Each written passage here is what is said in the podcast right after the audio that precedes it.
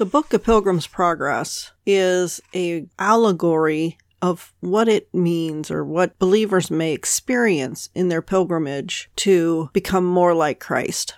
From the moment that you accept Christ and then you begin this journey, this life of learning about your faith and living out your faith.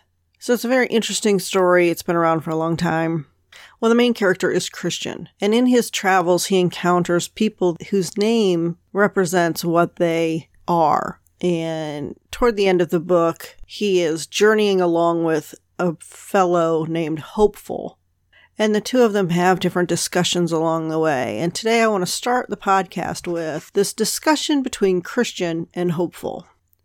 Well, said Christian, we will leave our neighbor ignorance by himself for now. Let's talk of something else for the rest of our journey. Gladly, said Hopeful, but you should begin. All right then. About ten years ago, did you know a man named Temporary in your area? Christian asked. He was a forward thinking man in religion then, I believe. Hopeful responded. Know him? Yes, of course. He lived in Graceless, a town about two miles from Honesty, and he lived next door to a man named Turnback. Right, said Christian. Actually, he lived under the same roof with him. Well, he was awakened once, I think, and had seen some of his sins and of the wages that were due there. Hopeful said, I agree. My house was about three miles away, and he would have come to me, and often with many tears. Truly I pitied the man and had hoped for him, but not everyone who cries, Lord, Lord, truly sees. He told me once that he was resolved to go on a pilgrimage as we do now, Christian said. But all of a sudden, he met a man called Save-self and became a stranger to me. Hmm, said Hopeful. Why do you think there is such sudden backsliding of him and others? Let's talk about that for a bit. That's a good thought, but this time you begin, said Christian. Well then, said Hopeful, I think there are four reasons for it. Four reasons for people to turn back or as John Bunyan put it in his book, The Pilgrim's Progress, backsliding. And backsliding is a term that's used in some circles of Christianity. This is the Living Brightly podcast, and I'm Elaine Cross, your host. And today we are going to look at this small segment of John Bunyan's book, The Pilgrim's Progress, and consider the questions, the challenges that they bring up when they talk about people who have had faith and for some reason have turned from it and are not exercising it to the fullness that they could or should. For those who don't yet know God, can say, hmm, that looks interesting. I want what they have. I offer you things that challenge you and help you with your faith so that you can be a bright light, individually burning bright, pushing back against the darkness. And together, we can be a city on a hill So I've been looking at this country and the shift that has taken place pretty predominantly in the last 10 years or so. Now, this is a shift that's not new, it's been coming. And in the 80s, we talked about the slippery slope that some decisions that politicians were making were setting us on this course. And I think at this time here on August 18th, in the 2022nd year of our Lord, that things look really different than what they did in 1980. They look really different than what they looked like in 1990. Frankly, they look really different than they looked in 2010. this change, this shift seems to be coming at a faster pace. And because the faster pace, I think people were either unaware or just weren't paying attention. And I have long believed that most of us, you and I, have better things to do than to watch every little thing that our politicians do or every little thing that our elected officials do because we, in the best diligence we can, we elect the people and we expect them to take care of their business while we take care of ours. And occasionally something will come up and we make some noise and we say, Hey, we don't like that. Stop that. And I think we're at a point where we're hearing a lot of those. Hey, stop that. No, no, no, don't do that. Don't, don't you don't don't even go there. Right? That's kind of how I feel about the border. We are a country of immigrants, yes. And we have been a country of immigrants from the moment that we started. And it used to be described as the great melting pot, and really it's more like a stew because there's the uniqueness of our individuality blended together in such a beautiful, aromatic, unique country that no other country on the face of the earth has. And although not all of our founding fathers were believers and were Christians or held firm to a specific church or theology, they all recognized the hand of God in creation and in the formation of this country. So I don't expect everyone in this country to be a believer, but I do expect our believers, you and I, to do what we need to do to maintain this beautiful gift that we have been given for not only our children and our grandchildren, but generations to come. Because there's still, after almost 250 years, no other nation on the face of the earth that has the freedoms and the liberties that we have and we enjoy. Many things have been le- replicated in small portion, but not in big picture. And the connection to this to the Pilgrim's Progress is the last Pew Research poll of citizens of the United States said that 76% say they are Christian. So if we believe what people say, 76% of the people in this country are believers. Well, there's not one party that's 76% of the population. There's barely a party that's 50% of the population. The number of voters who are not affiliated with either major party, Democrat or Republican, is growing.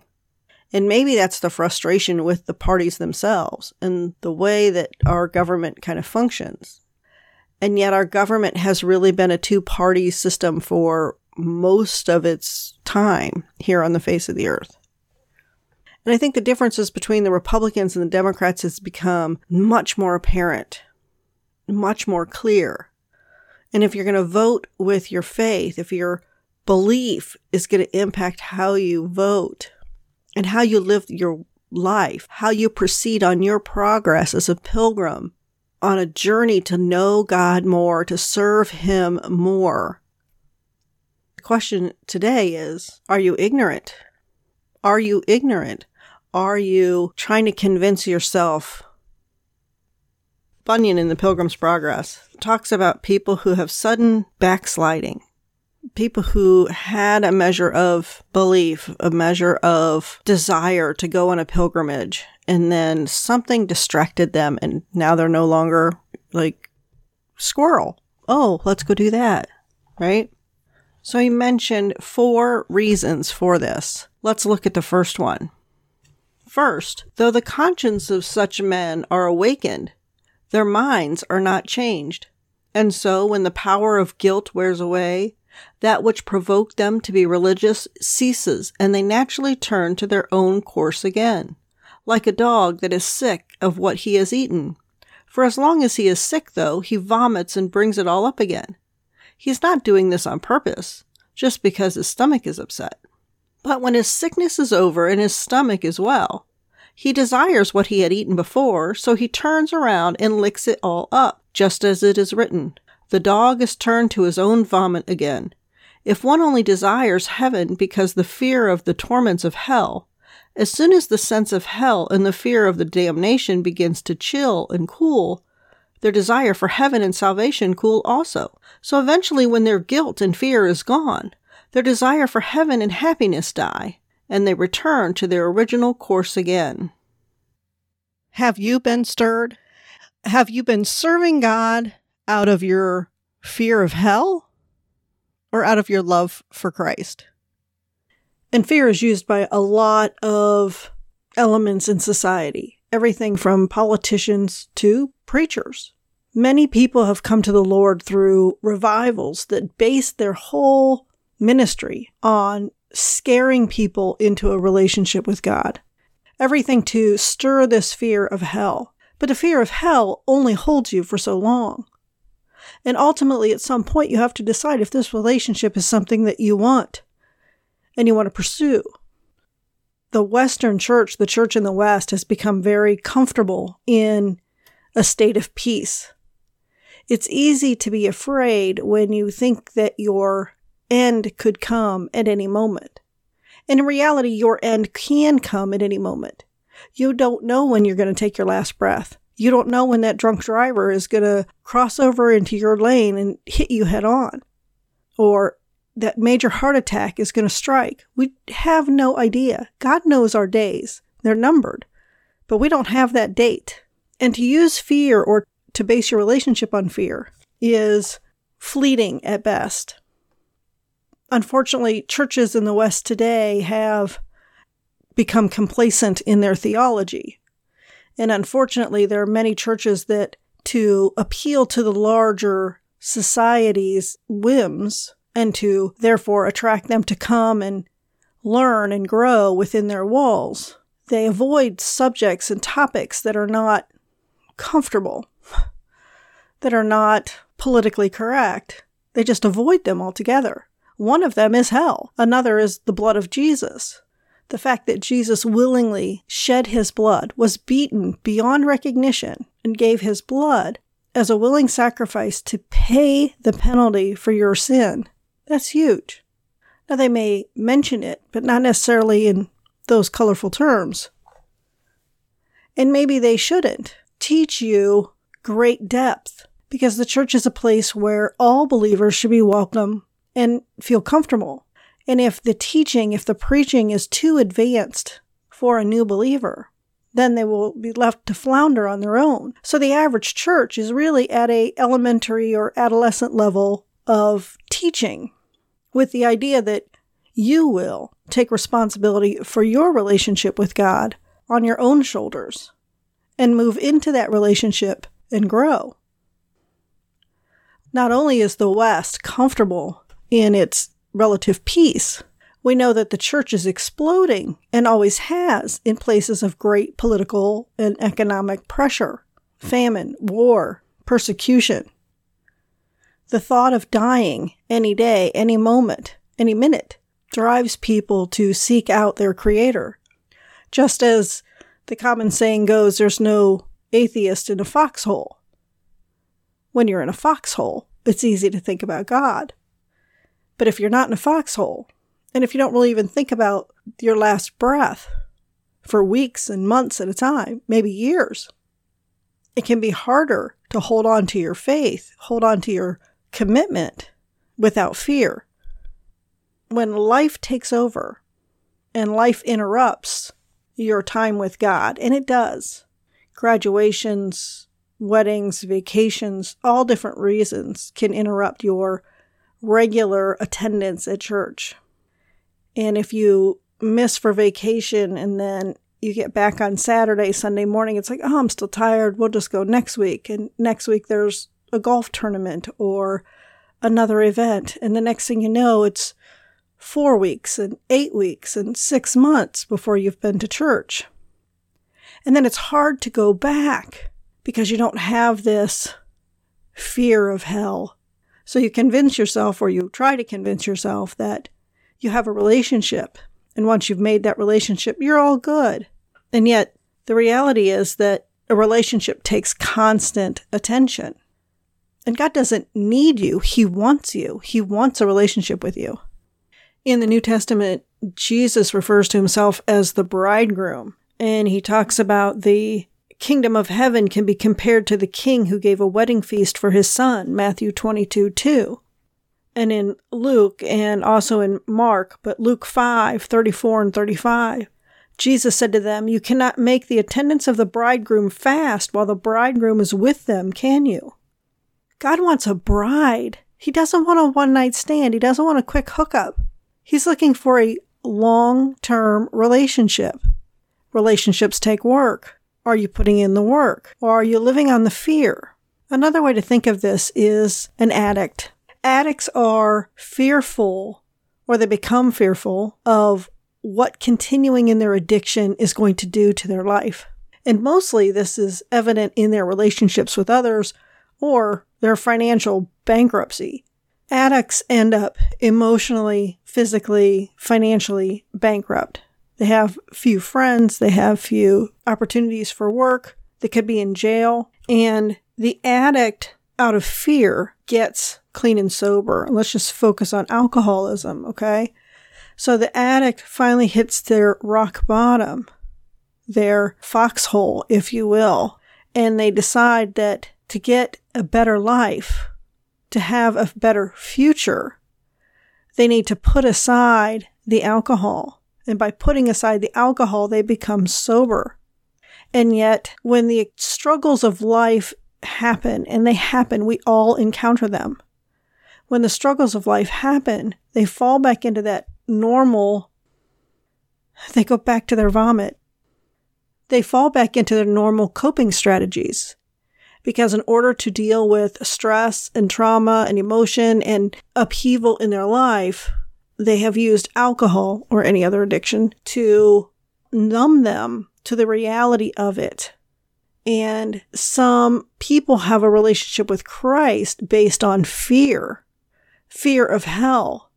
And they're so focused on the fear of hell, when they lose their focus on the fear of hell, they kind of fall off the wagon. And they fall off the wagon because the focus is on the fear of hell. The focus should be on the relationship with God like an addict, every time they run into struggles in their life and they fall back to alcohol because they're not focusing on the idea that it's the struggle they're getting away from, it's the better life. Maintaining those relationships, maintaining that financial security, maintaining that connection with the rest of the world requires the work of processing stressors in your life in a different way other than using alcohol maintaining a relationship with God requires handling the blessings of life with a relationship with God instead of forgetting about hell and forgetting about God and forgetting about it all and just enjoying the trivialities that this world has to offer.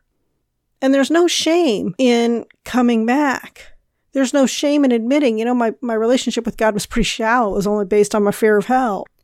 Anyone who's fallen off the wagon will tell you the faster you get back on the wagon, the better it is because you have less time to destroy those relationships that are already tenuous at best.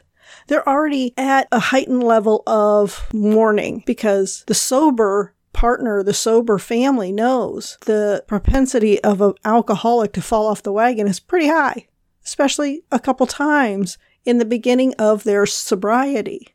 And not everybody falls off the wagon, but the vast majority do. And it's not that they want to shame you or ridicule you or, or denounce you. They want to cheer you on. Get back on the wagon. Come back with us. The reality is the wagon's moving, right? It's not like the wagon is necessarily staying still. It's not really the mag- wagon is moving away from you. You're moving away from the wagon. So the longer you stay out of church, the longer you stay drinking, the harder it is to step back in because you feel like you have further to go and you feel like those around you are looking at you and are condemning you or judging you. And there is no condemnation in Christ. There is no judgment. God wants a relationship with you. He wants you in a committed relationship, in a long term, loving relationship as his beloved for the hope of everything to come, for the blessings he has prepared for you, for the abundance he wants to give you for those other people in this world who are lost without Christ to hear through you about Him. But it takes a commitment. Are you making the commitment? Are you willing to make the commitment? Have you made the commitment? Luke chapter 15, verses 7 through 10 say, I tell you that in the same way there will be more joy in heaven over one sinner who repents than over 99 righteous people who have no need of repentance or of that woman, if she has ten silver coins and loses one, does not light a lamp and sweep the house and search carefully until she finds it. And when she has found it, she calls together her friends and neighbors, saying, Rejoice with me, because I have found a coin which I had lost. In the same way, I tell you, there is joy in the presence of the angels in God over the sinner who repents if you find yourself in this position where you're going to admit, yeah, you know, I had a relationship. It wasn't real deep. It was pretty shallow. I was depending on the minister to do all the work. I just showed up on Sunday. Or maybe you're in that relationship right now. God wants to go deeper, wants to have a fuller, more committed relationship with you. It's like, I'm not even going to go there, but it's a great analogy. Think of dating someone who doesn't speak your language you saw them, you met them, and, and somebody was translating, and you really got a connection and you really want to pursue that relationship. Well, you have to learn to speak each other's language. You can't always rely on a translator. You can't always rely on the intermediary. You can't always rely on your church to build your relationship with God. That's between you and Him. And He's calling, He's waiting. So let's go on to the second of these discussions in A Pilgrim's Progress. Another reason they are slave to fear that masters them, they have a fear of men, and the fear of men brings a snare, just as they seem to be hot for heaven, so long as the flames of hell are near. But when the terror is abated a bit, they have second thoughts. They believe it is good to be wise and not to run the hazard of losing all, or at least of being themselves or at least of bringing themselves into unavoidable and unnecessary trouble. So they fall into the old patterns again. Well, we do this too with our faith. Maybe you're working at a place and many of the people there are believers. So it's comfortable to talk about your faith and other people share about their faith. And then you get a new job or somebody else becomes the manager and the atmosphere shifts. And the people there, instead of being encouraging about being a believer and learning about God and growing in your faith, they become adversarial and they condemn you or judge you or mock you. And to avoid that inconvenience and that trouble, not only do you not talk about your faith, but you stop exercising your faith. Or maybe you were active in your church for a while and then you went on vacation, so you missed church a Sunday. And then you got back from vacation on Saturday. It was like, oh, I'm still tired on Sunday, so you don't go to church again. And then the next Sunday you get invited to go golfing. It's like, ah, you know, I'll just go golfing. And before you know it, it's been three months before you've been to church. And it just doesn't seem as important anymore because that time has been taken up with other things. And maybe it's just sleeping in and getting breakfast staying committed to church, to being in a community, to being in a tribe of other believers who help you and encourage you to grow in your relationship, and you can help them and encourage them to grow in their relationship with God takes a conscious effort because it's very easy to walk away and fall away. And then it's much harder. It feels harder to get back in the rhythm. It's the fears that master them. And what is the biggest fear that masters most? The fear of missing out. The fear of not having enough or having less than those around you. Why would you not speak out at work unless you took the job and you knew you were not allowed to talk about religion at work? There were three lawsuits that went to the Supreme Court this year, and the Supreme Court decided in three different cases about the religious freedom individual citizens have in the United States, that the government does not have a right to infringe on that freedom. In particular, public employers, school teachers were one of the issues of the lawsuits. But it's this appeal of the world alcohol is the appeal of the alcoholic to drown the realities of the stressors in their lives to make it go away temporarily. For believers, it's the enticement of the world. It's that lust of the eyes. You see, you want, you crave, you covet those things. And maybe it's that you'd rather work four more hours at night than spend an hour reading your Bible because that four more hours might land you that big client. You want to take a second job so you can afford that bigger house. How big of a house do you really need? And I'm not judging because God wants you to be prosperous. We already talked about the fact that God wants us to take care of the widows, take care of the orphans, to spread the gospel across the world. That takes money. There's no doubt God wants to prosper you, but God has to trust you. You have to have that intimate relationship and you have to trust God. Do you trust God to provide all your needs and then to bless you abundantly? If you don't trust God to take care of your basic needs, and you don't trust God to work with you and through you at your work, even while you remain faithful. You don't trust God to help you land those big clients are you praying about it? Have you prayed for favor? Have you prayed for wisdom to know how to approach the client to garner their attention and their desire to work with you? You know, an hour with God in prayer and study is worth 40 work hours as a human or more.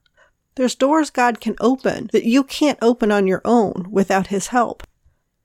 A lot of this driven by fear, and I'm calling it the fear of men, but it's really the lust of the eyes and the snare of wanting to be wise in the world's eyes and to not lose it all, to run that risk of losing everything and to avoid unavoidable and unnecessary troubles. James 4, and today I'm using the NASB 2020 version, which is what I usually use when I quote scripture. And I was going to read just a couple of verses, but you know, this whole, this whole chapter, it's not really long. And I think it's very poignant to this subject of fear of missing out, fear of losing out on what the world has to offer. James 4, starting in verse 1 What is the source of quarrels and conflicts among you? Is the source not your pleasure that wage war in your body's parts? You lust and do not have, so you commit murder, and you are envious and cannot obtain, so you fight and quarrel. You do not have because you do not ask. You ask and do not receive because you ask with the wrong motive, so that you may spend what you request on your pleasure. You adulteress, do you not know that friendship with the world is hostility toward God? Therefore, whoever wants to be a friend of the world makes himself an enemy of God. Or do you think that the scripture says to no purpose, He jealously desires the Spirit whom He has made to dwell in us? But He gives a greater grace. Therefore it says, God is opposed to the proud, but gives grace to the humble. Submit therefore to God, but resist the devil, and he will flee from you. Come close to God, and he will come close to you. Cleanse your hands, you sinners, and purify your hearts, you double minded. Be miserable and mourn and weep. Let your laughter be turned to mourning, and your joy to gloom. Humble yourselves in the presence of the Lord, and he will exalt you. Do not speak against one another, brothers and sisters. The one who speaks against a brother or sister or judges his brother or sister speaks against the law and judges the law. But if you judge the law, you are not a doer of the law, but a judge of it. There is only one lawgiver and judge, the one who is able to save and destroy. But who are you judging, your neighbor? Come now, you who say, Today or tomorrow we will go such and such a city and spend a year there and engage in business and make a profit. Yet you do not know what your life will be like tomorrow. For you are just a vapor that appears for a little while and then vanishes away. Instead, you ought to say, If the Lord wills, we will live and also do this or that. But as it is, you boast in your arrogance. All such boasting is evil. So for one who knows the right thing to do and does it not, for him it is sin. There's a lot in there, but a lot of it is arrogance and pride and self preservation. When you look at the world and you want what the world has to offer and lose sight of the fact that God offers abundant more and abundant more in this life right now, not just in eternity. There's a concept in dealing with mistakes and you you make a mistake and you can either confront it right now and take your lumps, deal with the consequences, and then move on. Or you can kind of avoid it and delay it. And the problem with avoiding and delaying is it ends up magnifying. It ends up getting worse. So let's say your boss told you to call a client and the client is a big dollar client and I don't know, your kid got sick, you forgot. The next day you forgot again. Next thing you know, it's been three days and you're like, oh my gosh, I was supposed to call them on Monday. It's Thursday tomorrow. I have to go to work. And I know my boss is going to ask me, how are they doing? And I haven't talked to him. So you know, Wednesday night, Thursday morning, you're going to deal with this. Thursday morning, you can go in and say, you know what? I dropped the ball. I reached out to them this morning and checked in with them, see how they're doing. I either you talked to them or you didn't talk to them, whatever. You own it, right? And maybe you get pulled off that account because that customer's too important to have somebody drop the ball. So they're going to give that account to somebody else. So your commission gets cut or whatever, but you just own it. The other thing you can do is when your boss asks you how it's going, you say, Oh, it's good with the idea that you're going to talk to them later that day. Well, you talk to them later that day and they're furious and they're ready to leave the company. They're going to go find some other agency to work with. And now you've got a bigger problem because then when they call, not only is the boss going to find out you didn't call them for four days, the boss is going to find out you lied to them. And now you may lose your job. So you see how it can be just be compounded the longer you wait.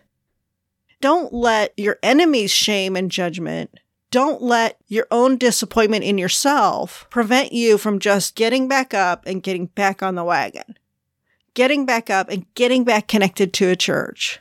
finding a different church, calling those friends who've been begging you to do a Bible study with them and say, you know what? September's coming. Let's do a Bible study this fall. They'd be like, great, we're going to be doing this one. You want to join us? Yes, I want to join you. I want to learn how to do this. I feel like I have stupid questions. You know what? There's no stupid questions. We want you to ask questions anyway. Come on. We love your questions. You got great questions. Most of the time, we create these barriers in our own mind, in our own imagination that prevent us from stepping into what God has already planned for you the blessing, the connection, the people, the community that God wants you to be a part of. Step into that, be part of that. First, we have looked at the fear of hell and how when you are fearful of hell, when you are in the foxhole, when you are facing imminent death or the reality of what death might mean to you and your soul, believing in participating in religion is easy. It's a motivator to start a relationship or start seeking truth about God, about the creation of the universe, and about your state as a sinner. But if the only thing that holds you there is fear, you will quickly fall away and you will be off the wagon, so to speak.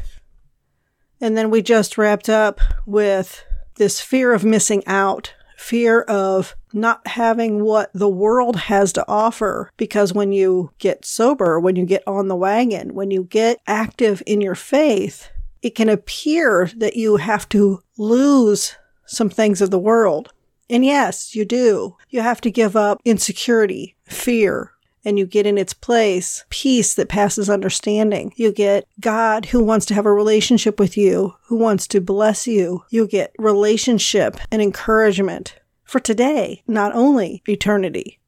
Before we go into the third reason for people backslide, or as I've been talking about, falling off the wagon, that when you get right with God, it's like you're on His wagon. He is then carrying you along. And when you fall off of that, or when you turn back to the world, before we go on to the third, I just want to take a break and encourage you. This is a value for value podcast. And I put my time and my effort into producing this for you.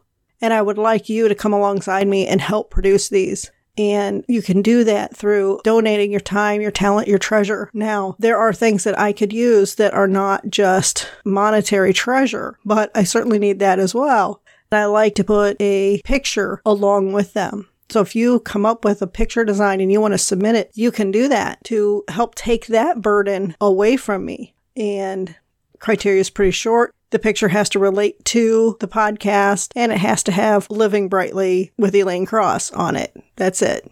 If you give with your treasure, if you go to elainecross.com, you can find the links there to donate with several different options. If you know what I'm talking about and you don't know that you really have a relationship with God, that you've dabbled in religion a little, or maybe you just go on Sunday because your boyfriend asked you or your girlfriend asked you and that's a big reason for people to get into religion and then fall away is because they have to go with their parents or they go with a significant other that, you know, I really like this girl, so I'm going to go. At some point, you have to make it your own. And if you haven't made it your own, if you haven't started your own personal relationship with God, go to elainecross.com slash Jesus and you can download my ebook, Connecting to Your True Power Source and it will kind of walk you through that process and get you started with some basic tools, how to pray and how to begin this journey, this journey toward transformation where you, and it sounds so trite, but where you learn to trust God to the point where you let go and allow Him to work through you to change you. And he takes away your fear and he takes away your anxiety and he takes away your confusion and struggle and he sets you on a place where you have confidence and you have peace and you have a knowing that can't really be explained with words because it's a spiritual connection that you make with the king of the universe. It's just unbelievable that we have that opportunity. We have that opportunity because what Jesus did on the cross. So let's continue with the third reason that people might, in John Bunyan's words, backslide. In my terms, fall off the wagon fall off the relationship wagon with God. Back to the Pilgrim's Progress And they go on. The next reason is there is shame that comes with religion, and it is a block in their way. They are proud and haughty, and religion in their eye is low and contemptible. And so they've lost their sense of hell and wrath to come. They return again to their former course. Shame. Now, I mentioned this a little bit, but when I read it in this Pilgrim's Progress, I think of this shame as in it's simple, it's basic. Oh, you eat french fries? Those are so basic. I have sweet potato fries that are air fried with no oil, right? It's this idea that religion is for the simple minded. Religion is for the uneducated. A relationship with God is for backward, unsophisticated, unintelligent, unwise people. And yet the vast majority of people on the planet believe this planet was created by something bigger than the planet. Even people who believe in evolution believe in the Big Bang, which is some force, some energy that started the whole thing. That's something outside of this universe.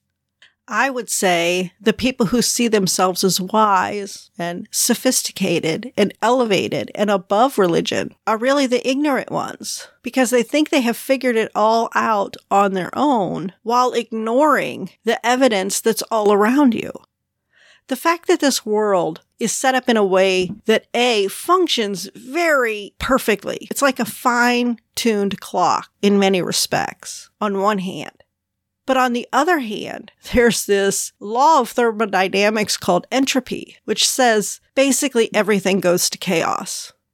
And those are such different extremes, right? Either everything came from primordial goo and all of a sudden, spontaneously, for some unknown reason, these single cell organisms began to create multi-cell organisms to the point where we have the diversity of the plant and animal kingdom in the human kingdom that we have for no apparent reason, which would be substantiated if everything did work like clockwork, except when everything works like clockwork, it's continual, meaning the sun is the center of our little solar system and we on our earth revolve around that sun 365 and a third days we rotate a full rotation around that sun.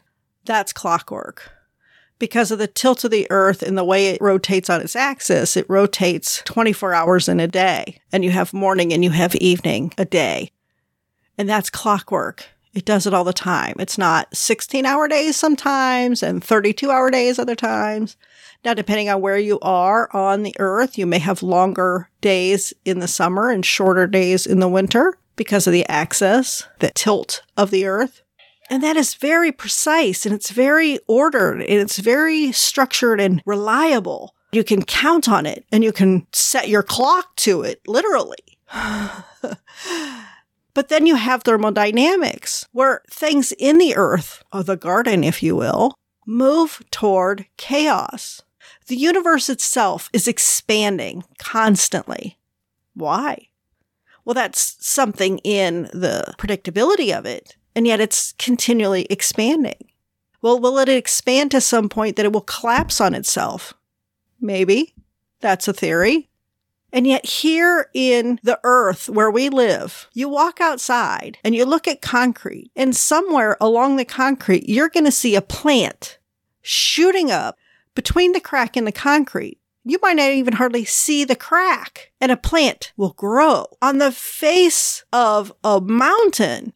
Seeds will be dropped and they will cause plants to grow on what looks like a rock face.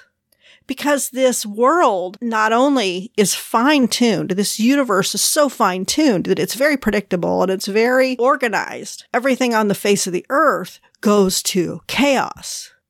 And man is here to push back against that chaos, to keep the garden, to tend the environment so that all of us, the plants, the animals, the humans can cohabitate in this garden and all be mutually taken care of. And there's things that we've gotten wrong as humans, And there's things that we've corrected as humans. And we have the fall, which has brought in the curse, if you will, on the earth with the poisonous plants and poisonous animals and drought and flood and all these different things. And we have done really bad things as far as polluting the environment and the rivers were burning and all kinds of stuff. In the United States, we were like, okay, whoa, whoa, whoa, we gotta, we gotta stop that. That's not good. And so we correct it. And now we have clean water and clean air and, and that can go to an extreme, but that was last week. That can certainly get out of hand and that can become a god. That can become an idol. But when we look at this universe as everything goes to chaos and yet it also functions very predictably and orderly, it's predictable that chaos will take over if man drops the ball. When you think about those things and you think, oh, you don't need no religion. Religion is just for the simple minded folk. We are well educated beyond that. I have to go, hmm, I don't think so. Because the creator of the universe wants to have a relationship with you. Most of the early scientists, most of the scientific discoveries have been made by people of faith, people with a deep relationship with God who wanted to understand this world more. They wanted to make life better. Frankly, I look at a lot of these discoveries, a lot of the inventions as a way to make life better. Yes, we are now digging up coal and digging up oil to produce our electricity. And we have to do that wisely. We have to do that with, with wisdom. And yet, to have the life that I have in the United States right now, compared to being able to have the life that I have right now in 1776 when this country was founded, when there was no electricity, where there was no or limited indoor plumbing, I would need a whole bunch of people to help me have this blessed life. And those people we called slaves.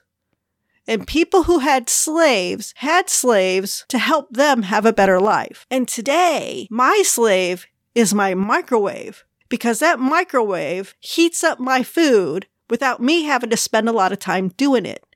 I don't have to go build a fire, right? Get that fire hot enough, then get out a pan and heat it up in the pan and then clean the pan, make sure the fire doesn't burn my house down, right? There's a lot of steps to not just even cooking food, just reheating the food. And I have these appliances and I call them all my slaves. You can ask my husband, they're my slaves that wash my clothes and dry my clothes and heat my water and take away my poo. And I don't have to have another person or several persons to do that. This is the abundance of life that we have been given because people of faith wanted to understand how God made this world work, discovered things about the riches that God had in this earth. And again, electricity has always been here. We just didn't have the means to tap into it. And yet, aside from Israel, the United States has not only been the most blessed, it has blessed the world the most because of its what it has been able to export and what we have been able to discover and create and develop to make this world a better place. Are some things misused? Absolutely. But I believe the hand of God has helped our scientists, has blessed this country, has blessed this world because the creator of the universe has a relationship with people like you and me. And the solution to the problem that ails our society right now is a relationship with the creator of the universe. So there's no shame. It's not basic. It's not trivial. It's valuable. It's important. And it is honorable to have a relationship with the creator of the universe. That's just unbelievable that we can do that. And he wants that. He desperately wants a relationship with you. And to think that you could push it aside. And we do. No condemnation. We have all done it. Nobody listening to this podcast that at some point in their life did not have a time where they were not involved in their relationship with God. They put God on the back burner and walked away and had to come back and go, whoa, whoa, whoa. I'm sorry, God. Want to be with you. Let's talk. That's all I'm asking that you do. Say, okay, wait, God, I want to have a relationship with you. I want to know what you have for me to do. Because not only were you uniquely created and you purposefully put here now, there are things that God can do through you that He wants to do through you, but you have to have a relationship with Him for Him to work through you. Back to Pilgrim's Progress. This is the last point.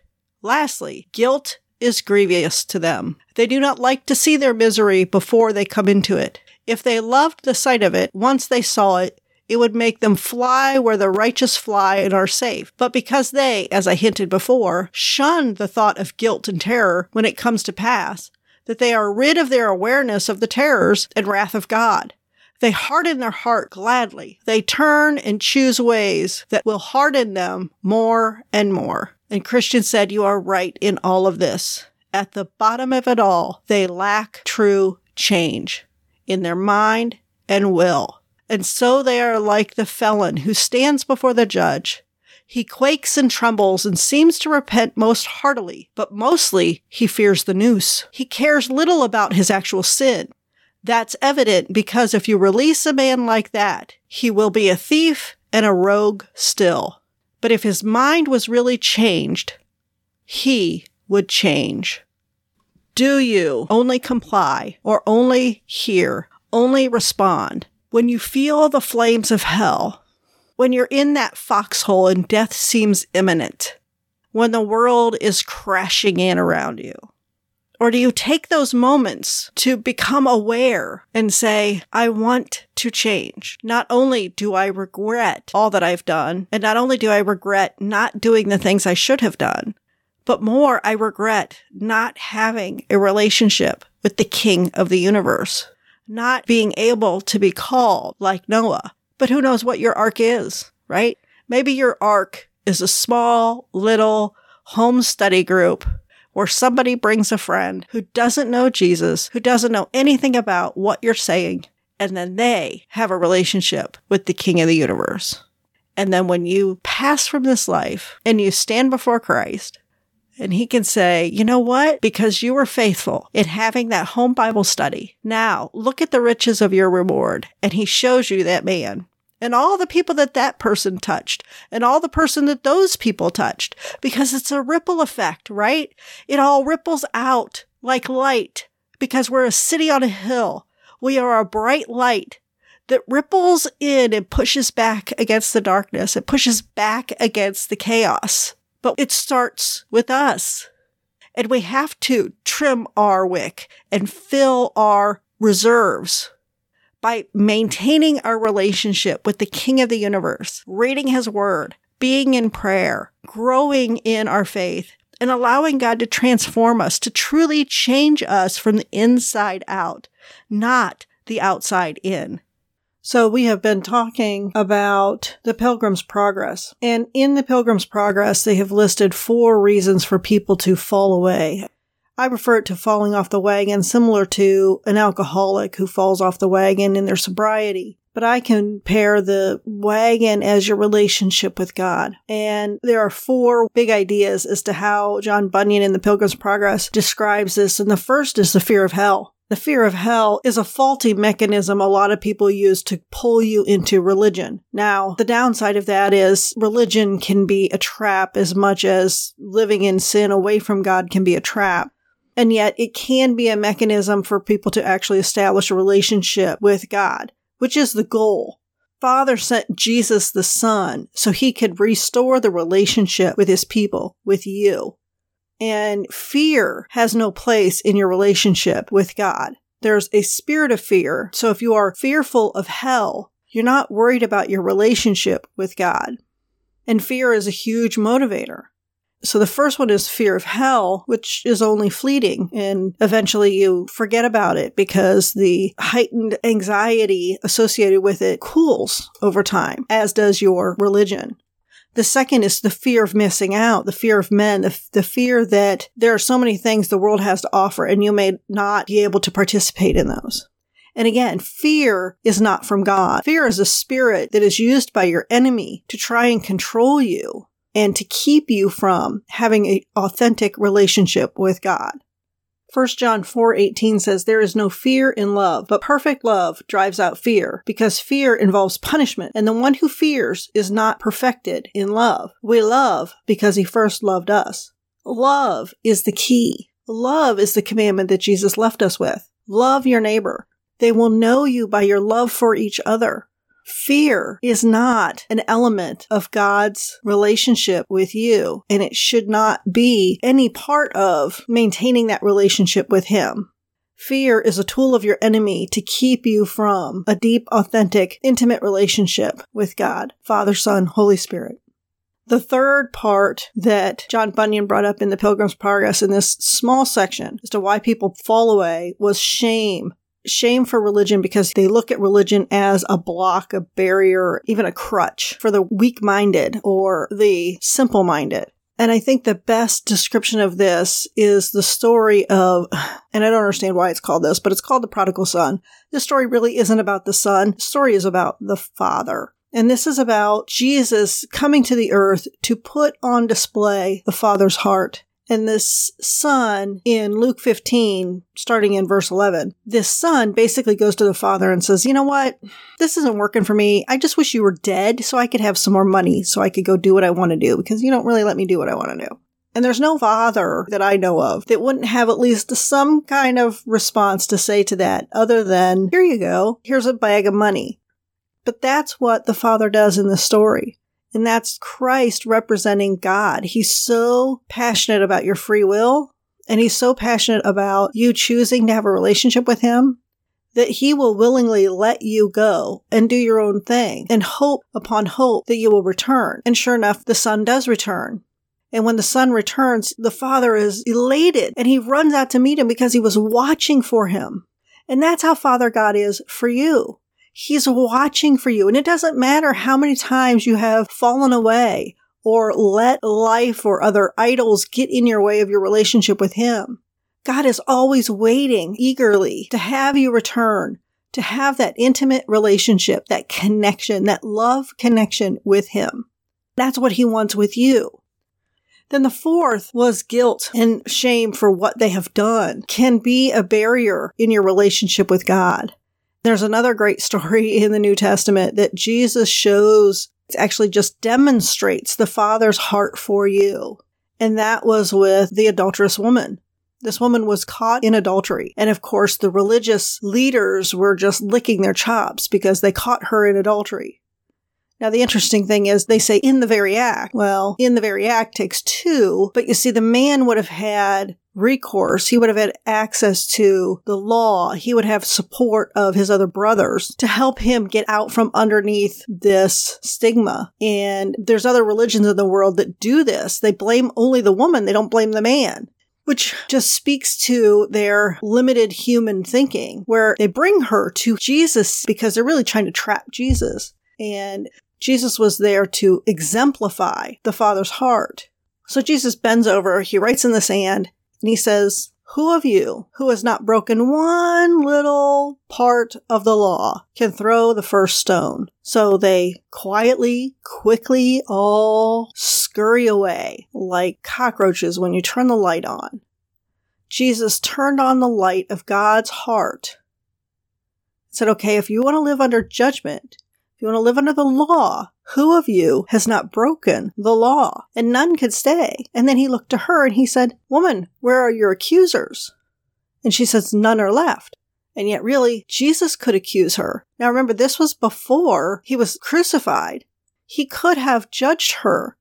And yet he said, And neither do I. He was putting himself in there saying, I am not going to judge you. There is no condemnation in Christ. The story of the adulterous woman is in John chapter 8, beginning in verse 1. There is no condemnation in Christ. So in Romans, starting in chapter 7, verse 21, I find then the principle that evil is present in me, the one who wants to do good. For I joyfully agree with the law of God in the inner person, but I see a different law in the parts of my body waging war against the law of my mind and making me a prisoner of the law of sin, which is in my body's parts. Wretched man that I am, who will set me free from the body of death? Thanks be to God through Jesus Christ our Lord. So then, on the one hand, I myself with my mind am serving the law of God, but on the other, my flesh, the law to sin. Therefore, there is now no condemnation at all for those who are in Christ Jesus. For the law of the Spirit of life in Christ Jesus has set you free from the law of sin and death.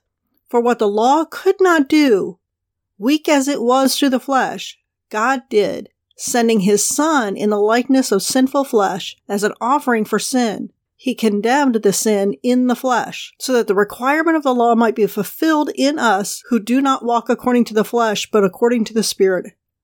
Those of us who have a relationship with God walk in the relationship because of the Spirit. And we walk in the Spirit, there's no condemnation. There's no condemnation because all condemnation, all judgment, all punishment was on Christ. When you start feeling the pressure of condemnation, of the need to be punished, the need to make restitution, those are all works. Those are all works to try and work your way and buy your way into heaven like it's some grand scale. And if you balance the scale, it will all work out. But God isn't interested in punishment or measuring a scale. God wants a connection with your heart. God wants a connection with you personally. He wants a relationship like a bride and a groom, an intimate relationship. And he opens this relationship up to the point where there is no condemnation. The father doesn't throw the big party for the son who finally returns and then the next day beats him for scaring him or spending all his money. No, he just loves on him.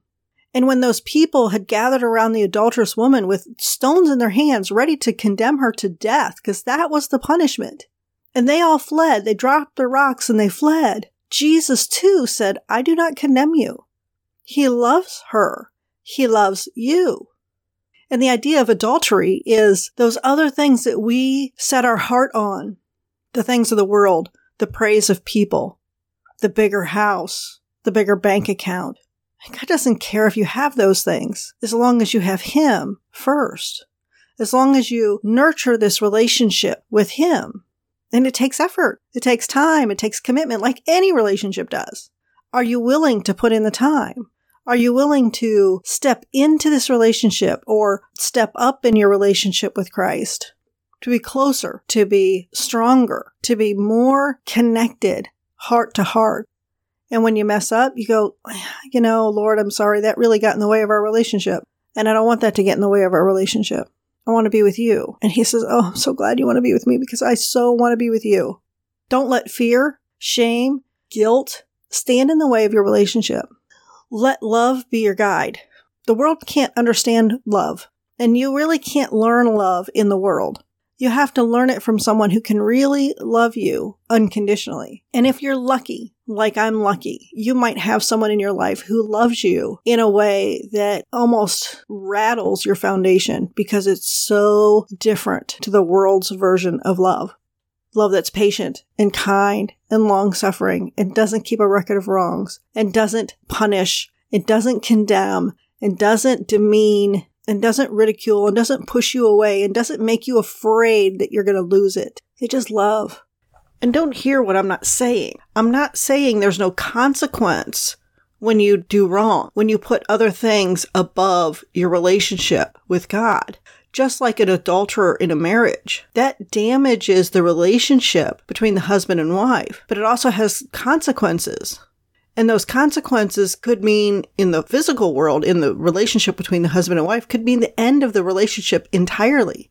Adultery is eminently selfish. It's about meeting your own personal needs above the needs and the, the health of the relationship with your beloved.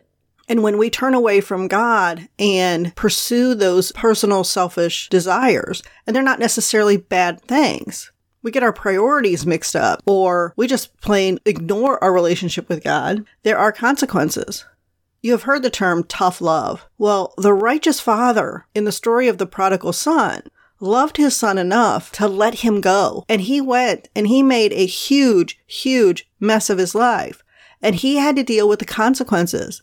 He was literally starving and looking at the pig's slop, thinking the pigs get more than I get. And it was in that position of humility and really desperation. He was like, I'd do better off being a slave in my father's house than staying here. So he returned home. Now he returned home and he had spent his inheritance. He didn't have anything more to receive from his father except what his father was going to give him. And in the physical reality of it, his father was going to die and his brother was going to get everything and his brother wasn't really happy with him. Now that's another whole different story, but this is not to say there's no consequences. This is not to say that there's no pain or struggle But generally, that pain and struggle you bring on yourself, or your enemy brings it to your life, and either you entertain it and you get wrapped up in it, or you look to God and you say, God, what's going on here? I need your help. And often we go, I got this. I can do it. It's the fallacy of the American ideal. I'm going to do it my way. I can do it by myself. The reality is nobody does anything by themselves. Come on. The Lone Ranger had Tonto. Nobody does anything completely on their own.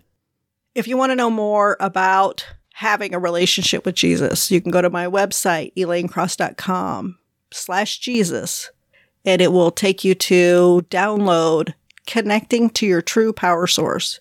It's a little booklet I put together to help you get started having a relationship with God. We are here to be a bright light in the darkness, and every little light makes a difference. If you've ever been in a thunderstorm and you light one candle, you're like, whew, I can see where I'm going. I can see the edge of the coffee table, right? But if you light a second light, it makes it that much easier. And if you light 10 lights, 10 little candles in a room, you can read, you can play games, you can do lots of things. Individually a light, together a city on a hill. One by one, pushing back against the darkness, pushing back against the chaos, and sharing in that light the love of God the Father, the willing sacrifice of Jesus Christ and his resurrection, and then the indwelling power of the Holy Spirit who leads you and teaches you and reminds you of how much God loves you. You go and love others as Christ loves you. And in that way, the world will know you're his disciples in your love for one another. And you let your light shine that others may see your good works and not glorify you, but glorify your Father in heaven. This is a value for value podcast. Take the value that I've given you, turn it into a number. Go to elainecross.com, make a donation so that we can spread the light of Christ to all the nations. Thanks for joining me. Till next time.